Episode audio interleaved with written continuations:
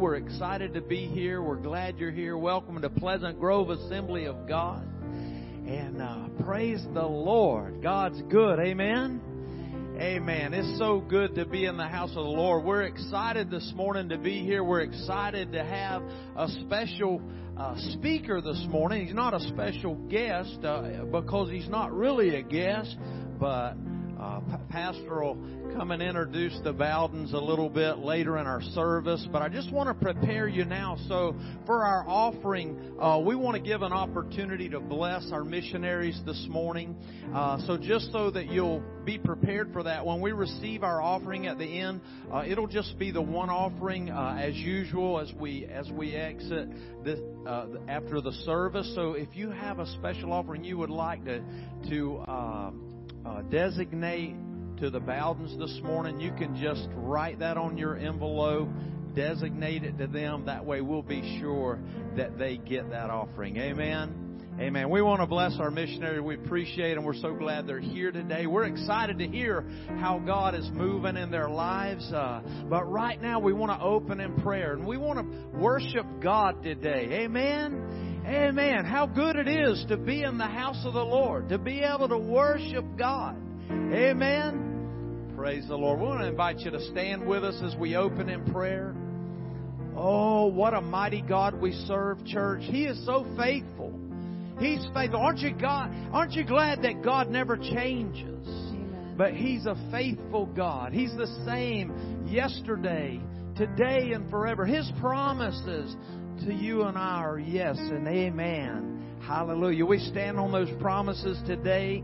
Let's worship Him and love on Him today. Father, we thank you, Lord, again for another day, Lord, that we can serve you. Lord God, for the privilege of coming to your house, Lord God, to honor you today, Lord God. We invite your presence, God, that you would fill this place this morning with your Holy Spirit, with your presence, Lord, and that you would move in a mighty way, Lord God. Let your anointing, Father, rest upon us, Lord, as we worship you today, Lord God. We pray that you'll touch and minister every need today, but most of all, we pray that you would be glorified, Lord, as we lift our, our worship to you. In Jesus' name, amen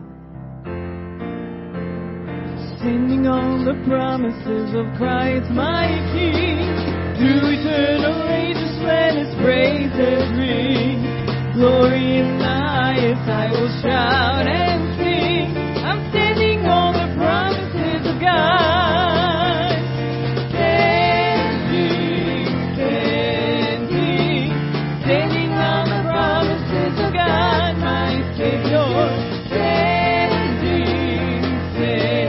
Me i'm sending on the promises of God oh yeah some standing,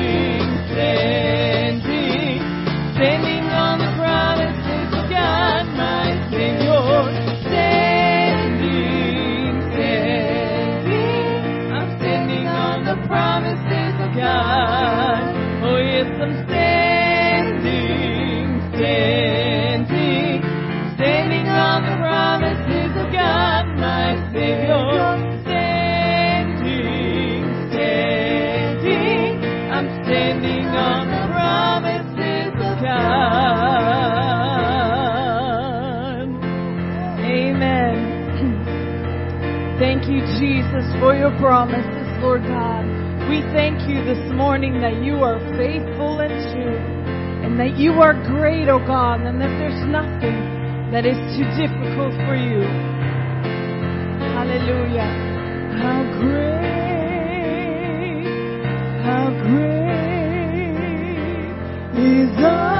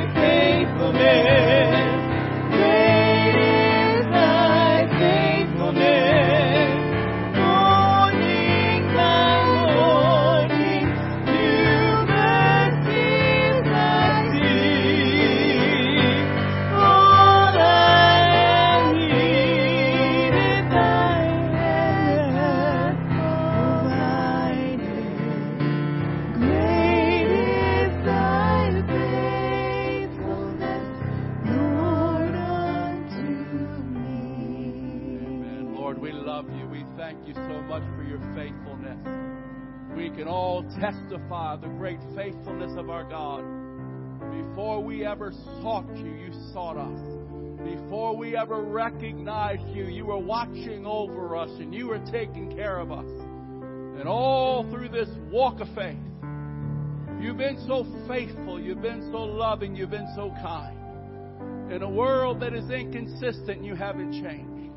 In a world where there's so few things you can really trust in, you have been faithful. You have been dependable. You have been there for us again and again and again. And we love you, Lord, and we thank you, Lord. Oh, great is the faithfulness of our God and our King.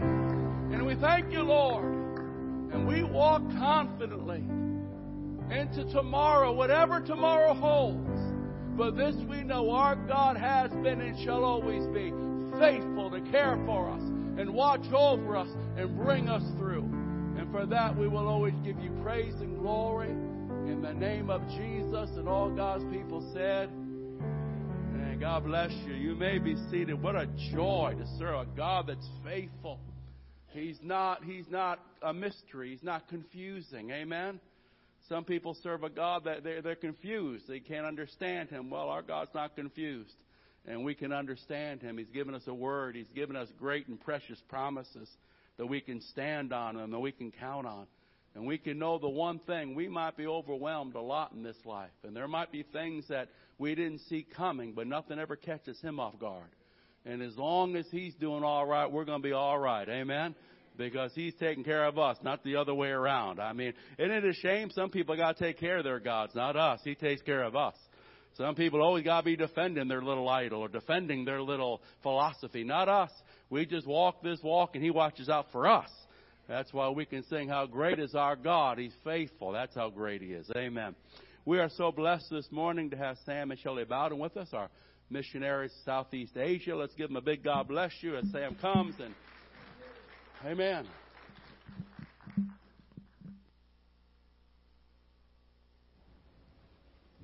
Thank you, Pastor. So good to be here with you this morning.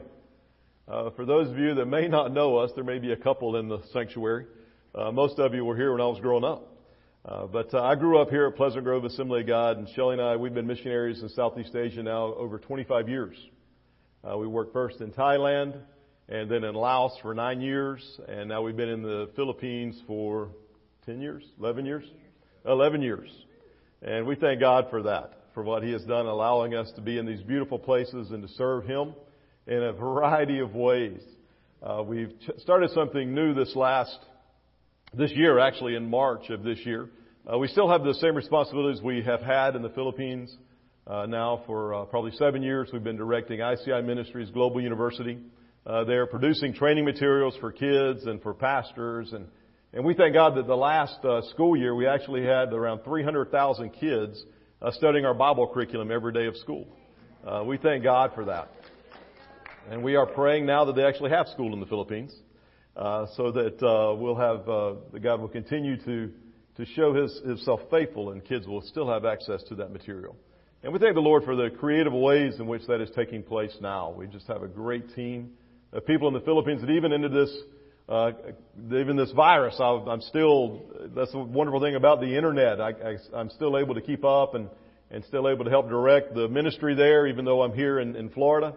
Uh, but it's been exciting to see how things are going forward, and they're even coming up. We're coming up with a whole curriculum and training for church at home uh, during the lockdown, and uh, we're just finding ways in which to, to touch people's lives with the gospel.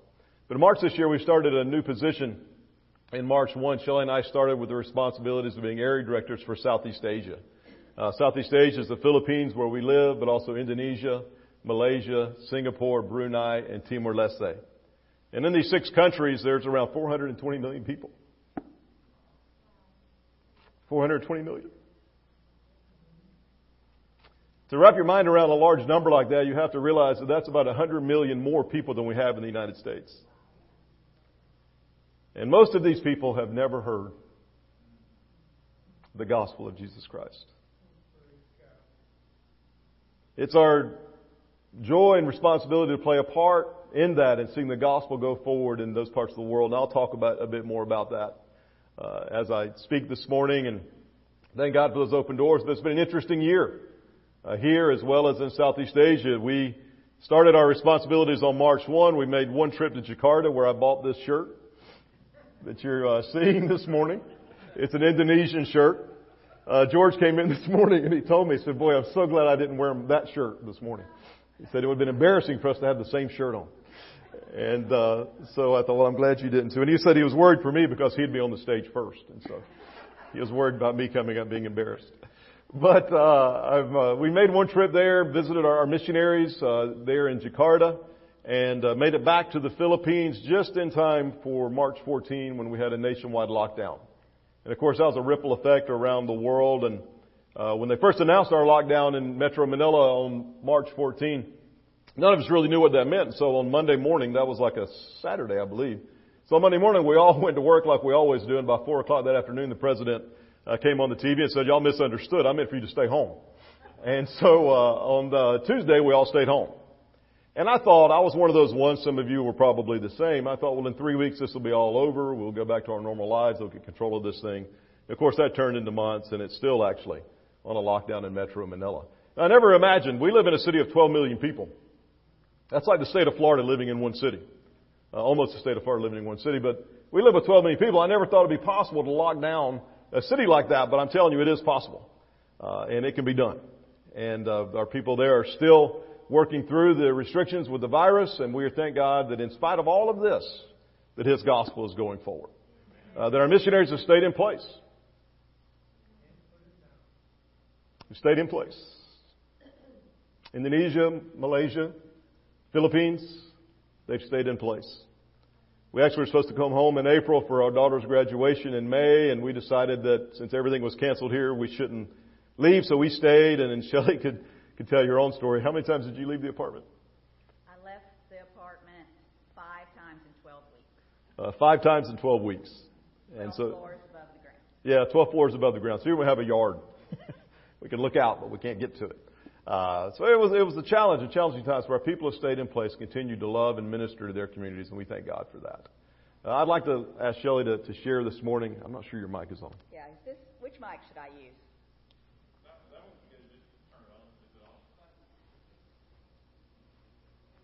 Side. Side.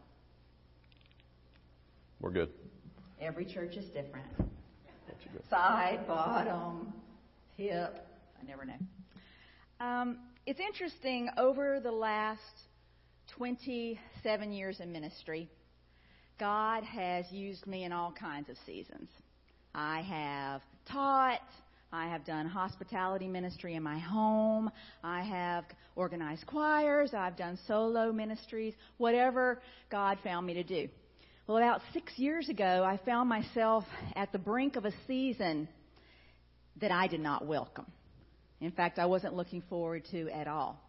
And that's when Jay, and most of you know my son, um, uh, it was time for him to leave the Philippines and go back to the United States to college.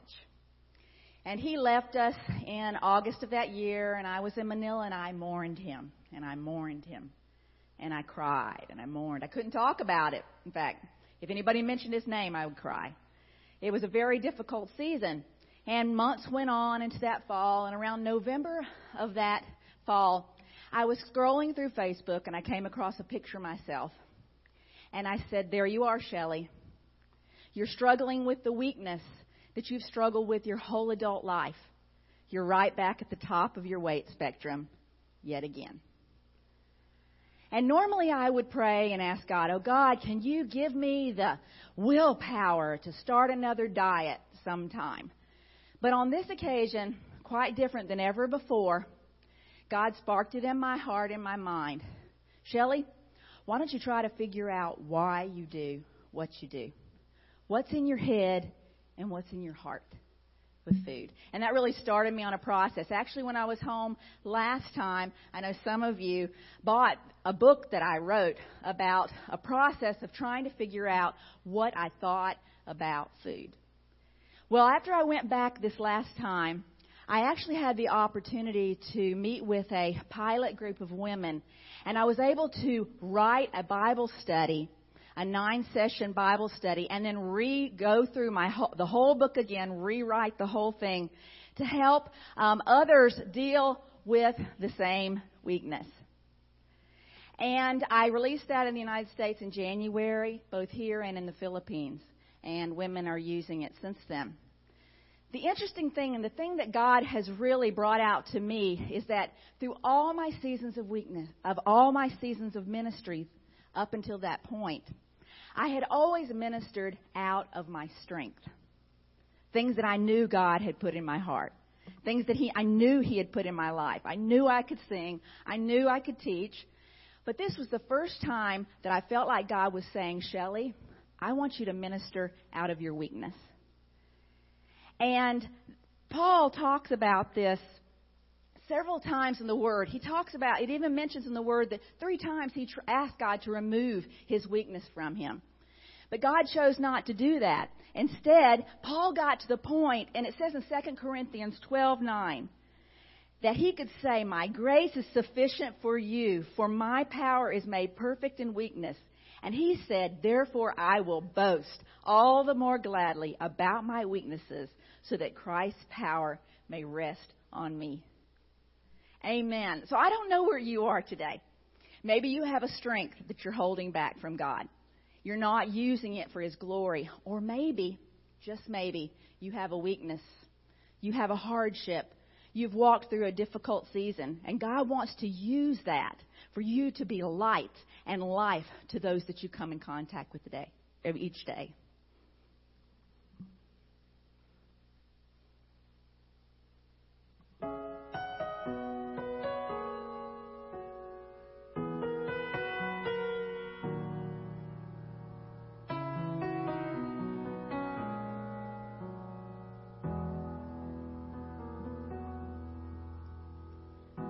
We pray for blessing. We pray for peace. Comfort for family. Protection while we sleep. We pray for healing.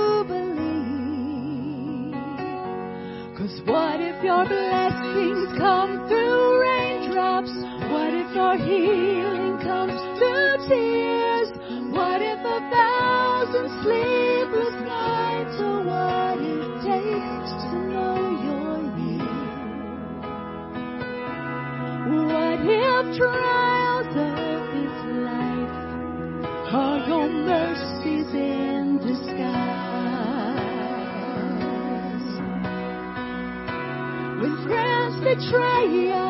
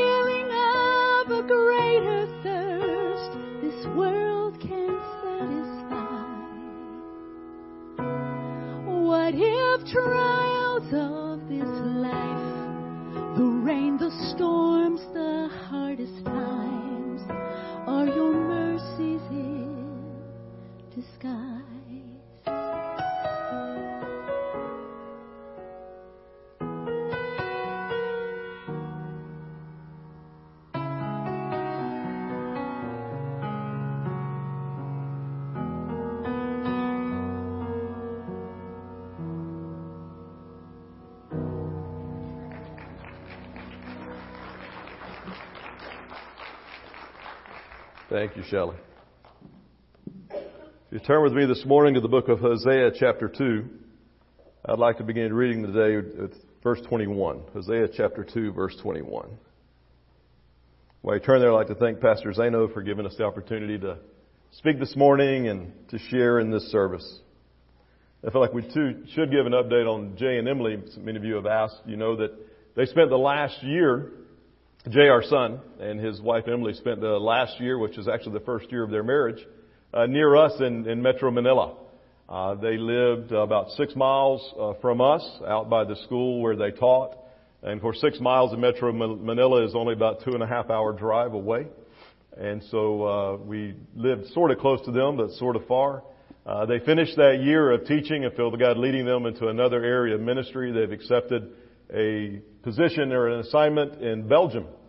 They're going to be going to, to Belgium. They're going to come through here, I think in a week or so from now. They'll be with us for a few days, but then going on uh, to Belgium where they'll work in the ministry where Emily grew up. Her mom and dad started a, a, ministry to rescuing trafficked uh, women in that part of Asia, or sorry, Asia. I'm used to being in Asia. That part of Europe.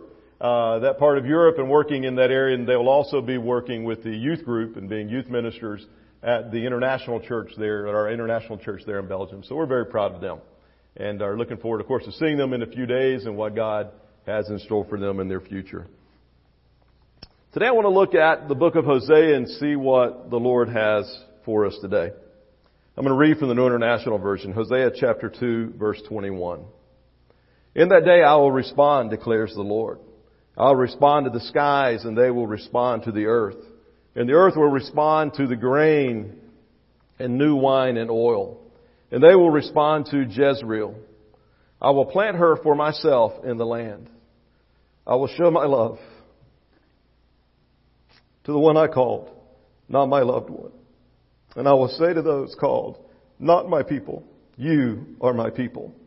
And they will say, you are my God. Father, I thank you for your word. Lord, I pray that today as we look at it and the events that took place in Hosea's life and ministry, Lord, the things that he lived through and went through, God, I pray that we would learn. God, I pray that your Holy Spirit would work in our hearts and our lives, and Lord, that you would change us. Lord, that you would make us different than we were when we came into this building this morning. For it's in Jesus' name that we pray. Amen. Hosea is a prophet to the kingdom of Israel. You'll remember that the, the kingdom uh, of Israel split into two parts, a northern kingdom and a southern kingdom, and Hosea is a prophet to that northern kingdom. Hosea prophesied for about 40 years or over 40 years in his ministry and speaking for the Lord and over 700 years before the birth of Christ.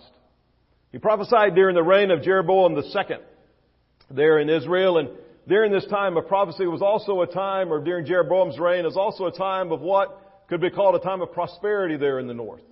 It was a time of peace and prosperity. And as a result of, of their actions, it was also a time of spiritual depravity. The people continued to worship false gods and turned their back on the God that loved them, a God that cared for them. But into this time of prosperity in this kingdom, God brings into the scene a prophet named Hosea. His name actually means Savior. And God instructs him to do something that is really outside of anything we could imagine or would ever think that God would ask one of his prophets or servants to do. He asks Hosea to do this to demonstrate actually his love for Israel, but he tells Hosea, he says, Hosea, I want you to find a wife. But he doesn't tell him just to find any wife or a wife that we would expect, a, a good, upstanding young lady, then within the community, someone with a good reputation, but he says, Hosea, I want you to marry a wife, but I want you to marry a wife with a questionable reputation. To marry someone who certainly, as the Bible calls her, the adulterous, an adulterous wife, someone that has a, a bad reputation. She had not been married before, Hosea, but certainly she had a questionable reputation when they got married. Certainly not the kind of woman that you would expect a prophet of God to marry or servant of God to marry, but God instructs him to do so. The scripture tells us that Hosea marries Gomer. And Gomer bears children. She has two sons and one daughter, and we won't take the time this morning to go through all of the names and what they mean, but God tells Hosea to name the children names that would remind Israel of the sins that they have committed against their God. By all indications, Hosea didn't just marry Gomer, he loved Gomer. He cared for her. But somewhere in their relationship, somewhere along the way, we see that Gomer leaves Hosea. She has affairs with other men. This must have been devastating for Hosea. It must have hurt him very deeply, this woman that, that he loved. This woman that he loved, that, that he gave his heart to, this woman that, that he had children with, turned his back on him and left him and had affairs and prostituted herself in adulterous relationships. People would have said of Hosea, it must have not only hurt him deeply, but it, it must have just been incredibly embarrassing for him. He's a man of God. He speaks a, a word to the people of Israel, calling them back to repentance. But yet he can't control his wife. I'm sure there were those that said that. Here's Hosea. He claims to speak for God. He claims to, to, to speak for, for, for God, but yet he can't even control his own wife. Must have been incredibly hard and embarrassing for him. But in this marriage, God wants to illustrate his relationship with the children of Israel. You see, God loved the children of Israel. He had brought this people out of Egypt, out of the land of slavery. He had performed miracle after miracle in their history, providing for their needs when they were hungry. He provided food when they were thirsty. He provided water. When they established themselves in the land of Canaan, He gave them victory over their enemies. The very kingdom they have, the land they live on, is theirs because of Him. Because of His love for them. And because of His intervention on their behalf. But after all that, that He had done for them, they prostituted themselves. They worshiped other gods. They worshiped gods of their neighbors. They performed sacrifices to Baal and, and they even went so far as to, to sacrifice their own children to these false gods, thereby prostituting themselves and hurting God.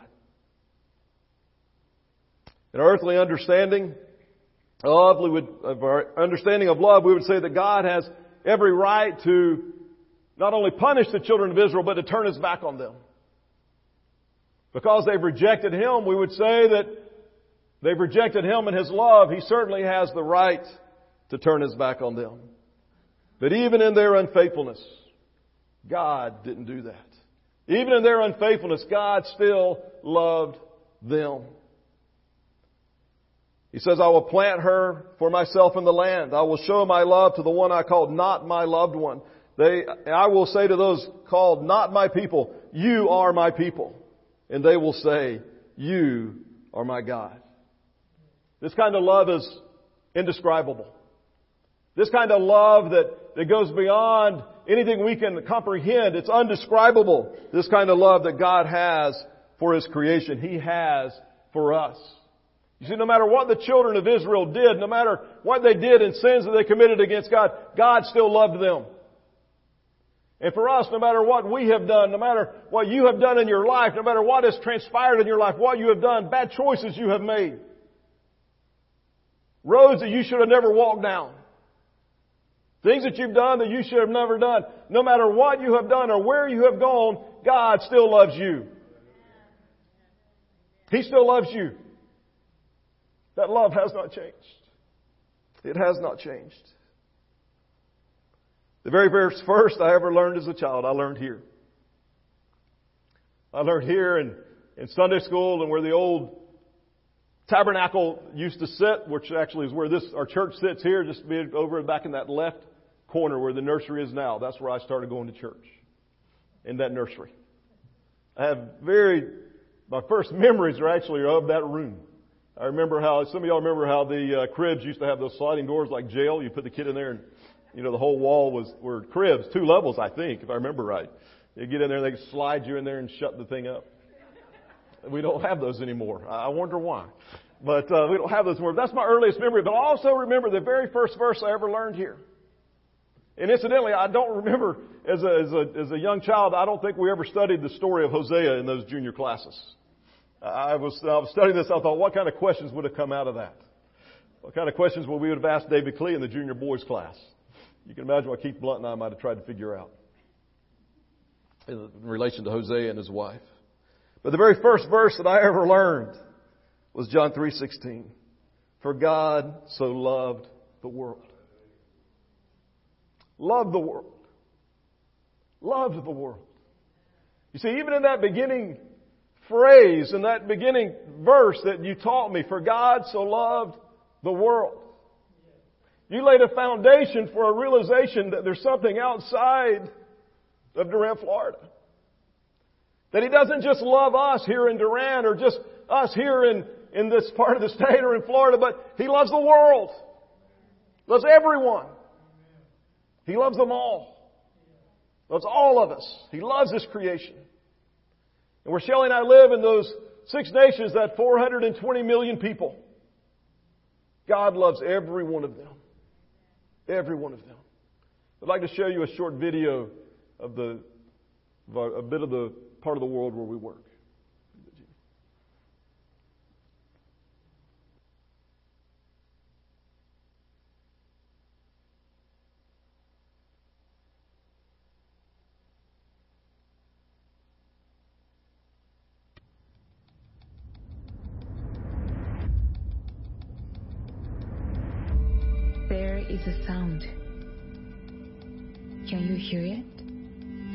Searches, searches for those that will listen.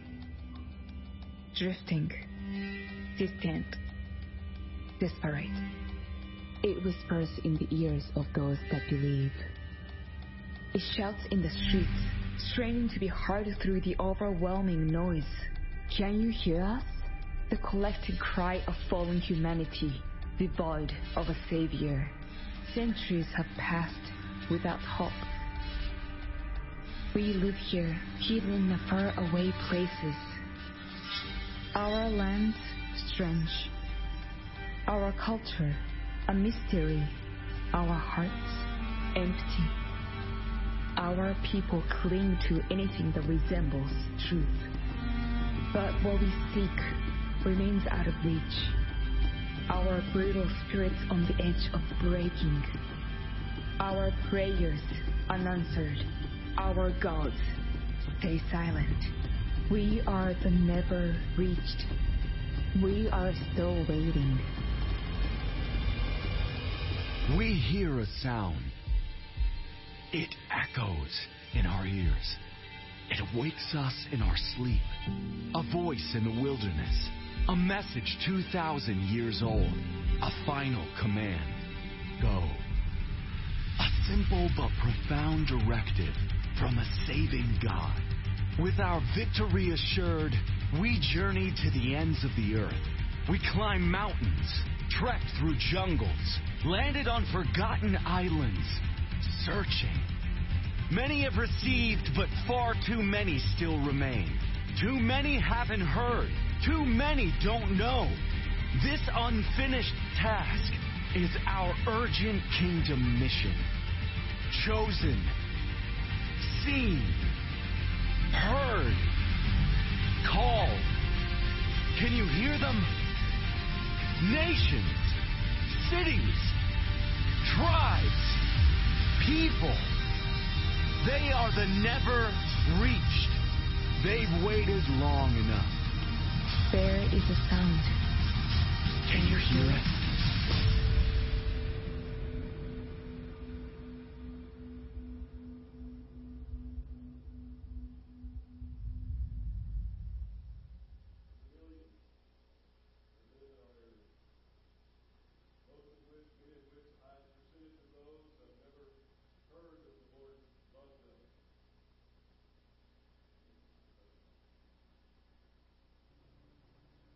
There we go.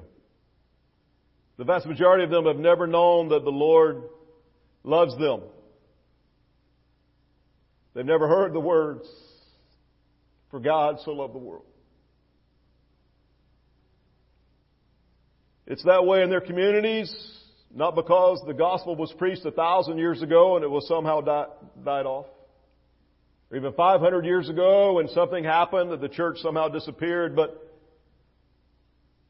They've never been reached because the gospel has never been preached in their community. Churches have never been established where they are. No one has ever come to share the gospel with them.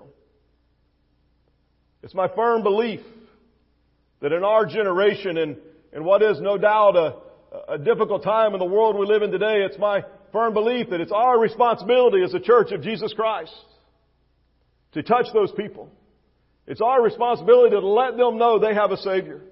To let them hear those words, for God so loved the world. That God loved them. So how is that going to happen? I fully believe it's going to happen with people with, with churches like ours being established in those communities. Fellowships of believers that will go and will establish themselves and tell the people that God loves them. I'm so thankful that in those areas and tough areas in, in, in, the southern Philippines, even now, last year there were 13 churches planted in areas where the gospel had never been preached before. 13. This year there's another 13 slated to be planted. Even now there's work being done for the gospel to be shared there. Is it easy? No. Actually, in that area of the world, if I go, I only get to make one trip. Because of my size, my skin tone and my passport. You probably don't know this, but I don't blend in well in Southeast Asia. Stand out just a little bit. Tough areas. But in spite of all of that, the gospel is being preached. His word is going forward.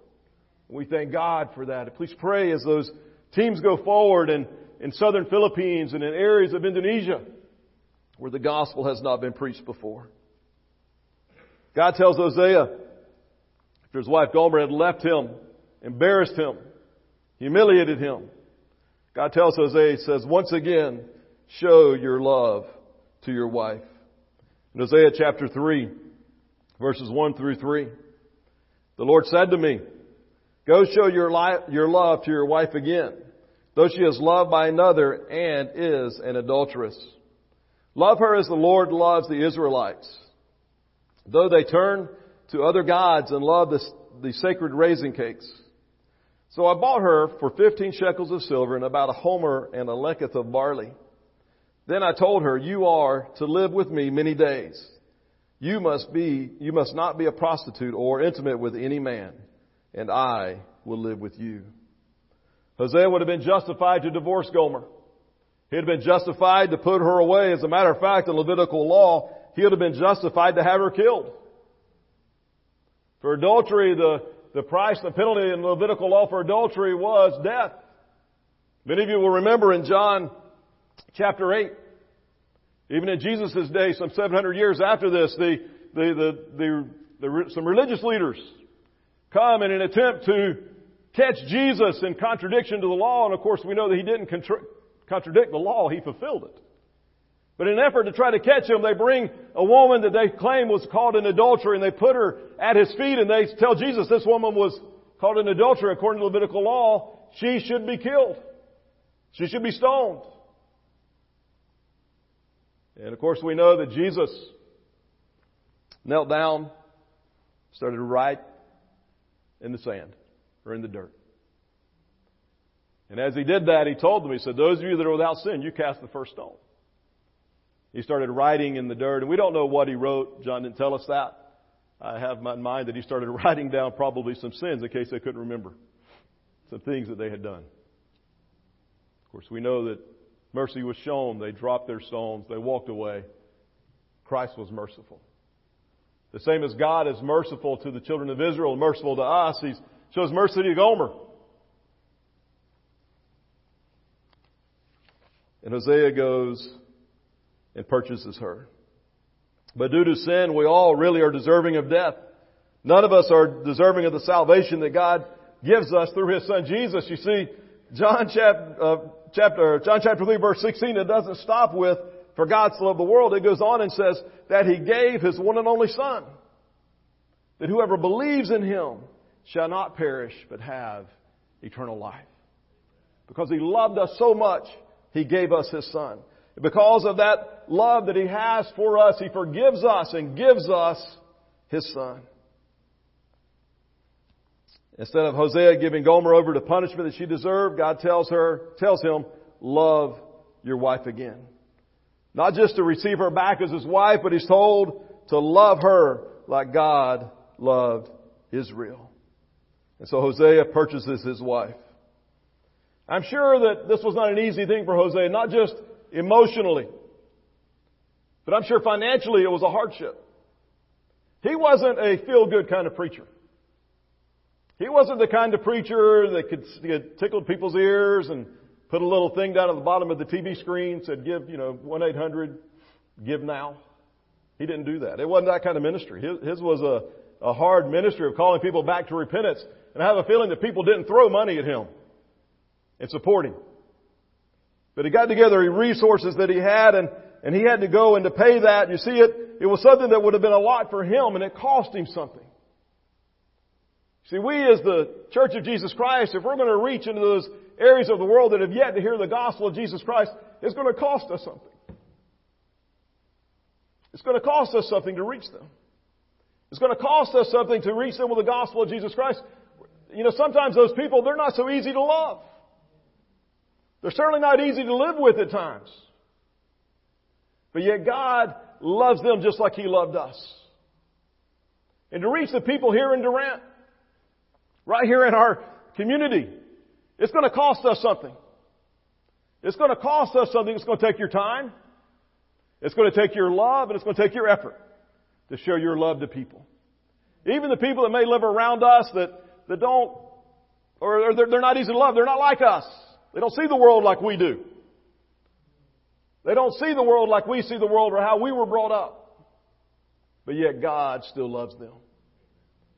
Jesus still died for them. Jesus, God still gave His Son for them.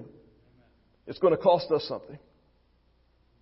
We have to ask ourselves, are we willing to pay the price? Are we willing to pay the price? We have a missionary in the Philippines. His name was Dwight Palmquist. Dwight served in the Philippines for 47 years. In those 47 years, Dwight, he never married. Never had a family, but also in that 47 years, uh, Dwight never rented an apartment, never rented a house. He traveled full time for 47 years through the islands of the Philippines, sleeping on church pews, sleeping in his Speed the Light van, sleeping in friends' houses. He went and preached and taught in places where the gospel had never been preached.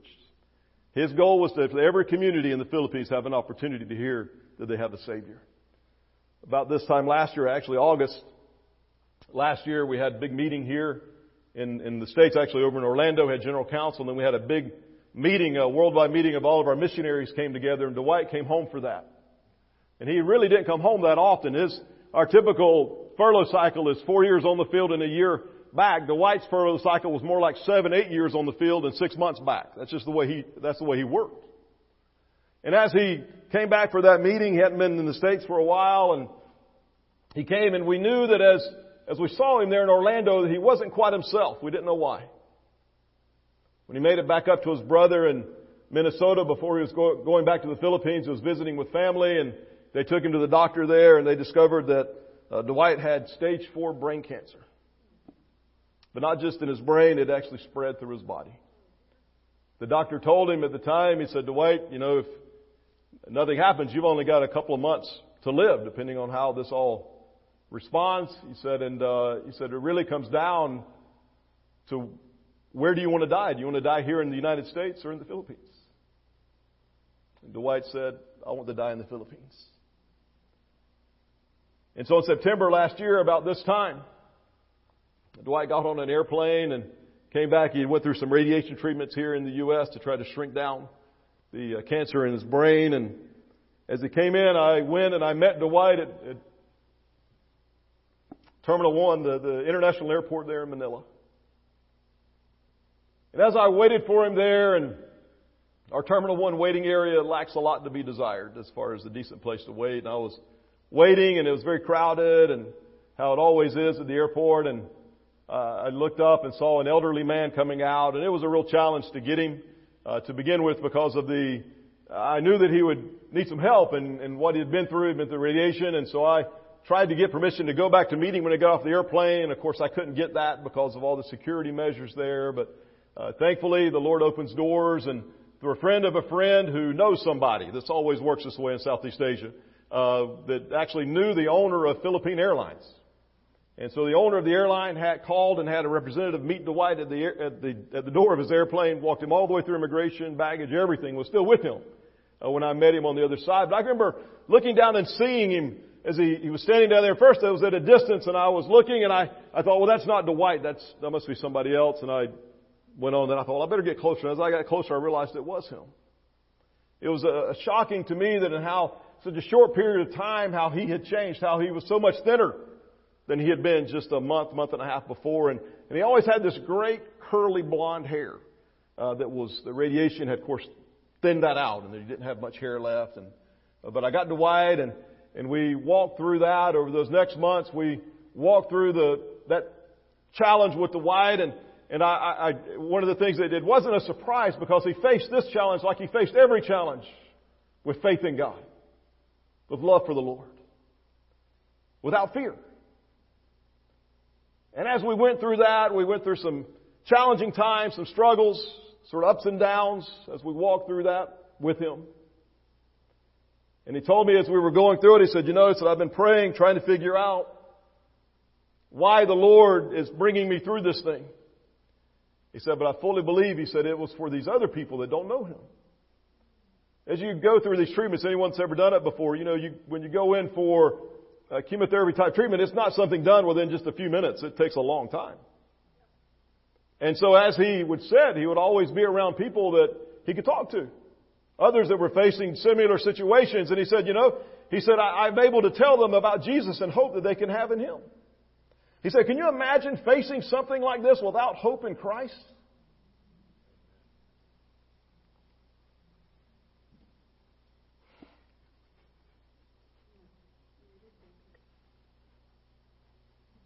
March 20 of this year. Got a call at about 5, 5.10 actually, I remember it exactly. Got a call on my cell phone. I was outside the apartment. Called the, where he was staying at our office at the guest house. They called me and said, we think Brother Dwight has gone to be with the Lord. We think he's gone. And so I rushed in. Thankfully, there was no road. This is in the midst of the lockdowns, and there was no roadblock between our apartment and the office, so I was able to to get over there, and I was actually the only missionary without a roadblock between myself and the office, and so I was able to get there, and none of our other people could come. And I walked in, and it was, I remember thinking, because when you're walking through somebody like this, you think of, of what may happen, and, and you figure, you gotta understand, this man has spent 47 years in the Philippines. He has thousands of close friends. Thousands of people that would want to be there and be with him in these last moments before he went on to his reward. As I walked in that office, there were only about five of us there. Just the people, our office staff that lived nearby had come. We were there. Dwight had passed in his sleep in the afternoon taking a nap. One of the testimonies to his illness was he never had pain. I would sit with him with the oncologist and he would want to prescribe him some medicine and pain meds. He says, well, how was the pain? Dwight says, I have none. He says, you have no pain? He says, I have no pain. So he never took any pain medication. He slept that afternoon as he slept, went to be with the Lord. As I went in, I can remember thinking, as I gathered there with those few Filipino friends that loved him like I did, and we prayed. And I remember thinking, this is not the way it was supposed to be. In the midst of this pandemic, things have changed so much. Just a few of us here when actually there should be hundreds. But then it's occurred to me that though there were so few of us there, after he went to be with the Lord, that no doubt there were thousands that were welcoming him in glory because of the life he had led in the Philippines. You see, Dwight had grasped early on, 47 years before, that for in order for the people of the Philippines to come to know Jesus, it was going to take commitments. And somebody was going to have to pay the price. When he started his work in the Philippines 47 years ago, I talked to him and actually spent a lot of time and got a rundown of history and we wrote, got as many things as we could from him and, and the way our church grew over the years. And, and he told me, he said, you know, when I first started 47 years ago, we had just a little over 100 churches in the Philippines.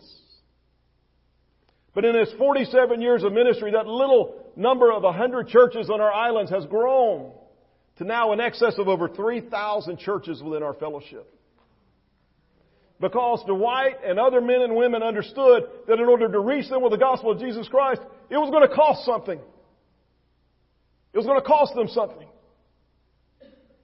But they also realized that the cost was will it was was was should be paid, worth it. It was worth it to see people coming to the saving knowledge of Jesus Christ. In order for Hosea to purchase Gomer, she must have fallen to the very depths of despair. You can imagine this woman that had left her husband. No doubt people had made her promises. All those people that had said sweet things to her, all those people that had said things to her in order to pull her away from her husband, they had long gone. Those that she had left and had made promises to her, they had all disappeared. The things of the world, the joy and, and the things that she sought, those things were all gone. She had been completely worked over by the world and, and worked over by so much so that she's even being sold as a slave. She has nothing left. Nothing left. And as she walked in that day, I see a picture of a woman that must have been beaten down in despair carrying a burden of a life where she had have regret of what she had done and, and the, the, the just the, the, the depression of, of all she had done must have been weighing heavy on her shoulders as she walked in and came up to be sold as a slave. Giving up all hope, I imagine she stood on that auctioneer's block. The auctioneer started to call out, Do I have one shekel for this woman? There are two shekels for this woman. Maybe three. Then a voice would have cried out, I imagine somewhere in the back of the slave market.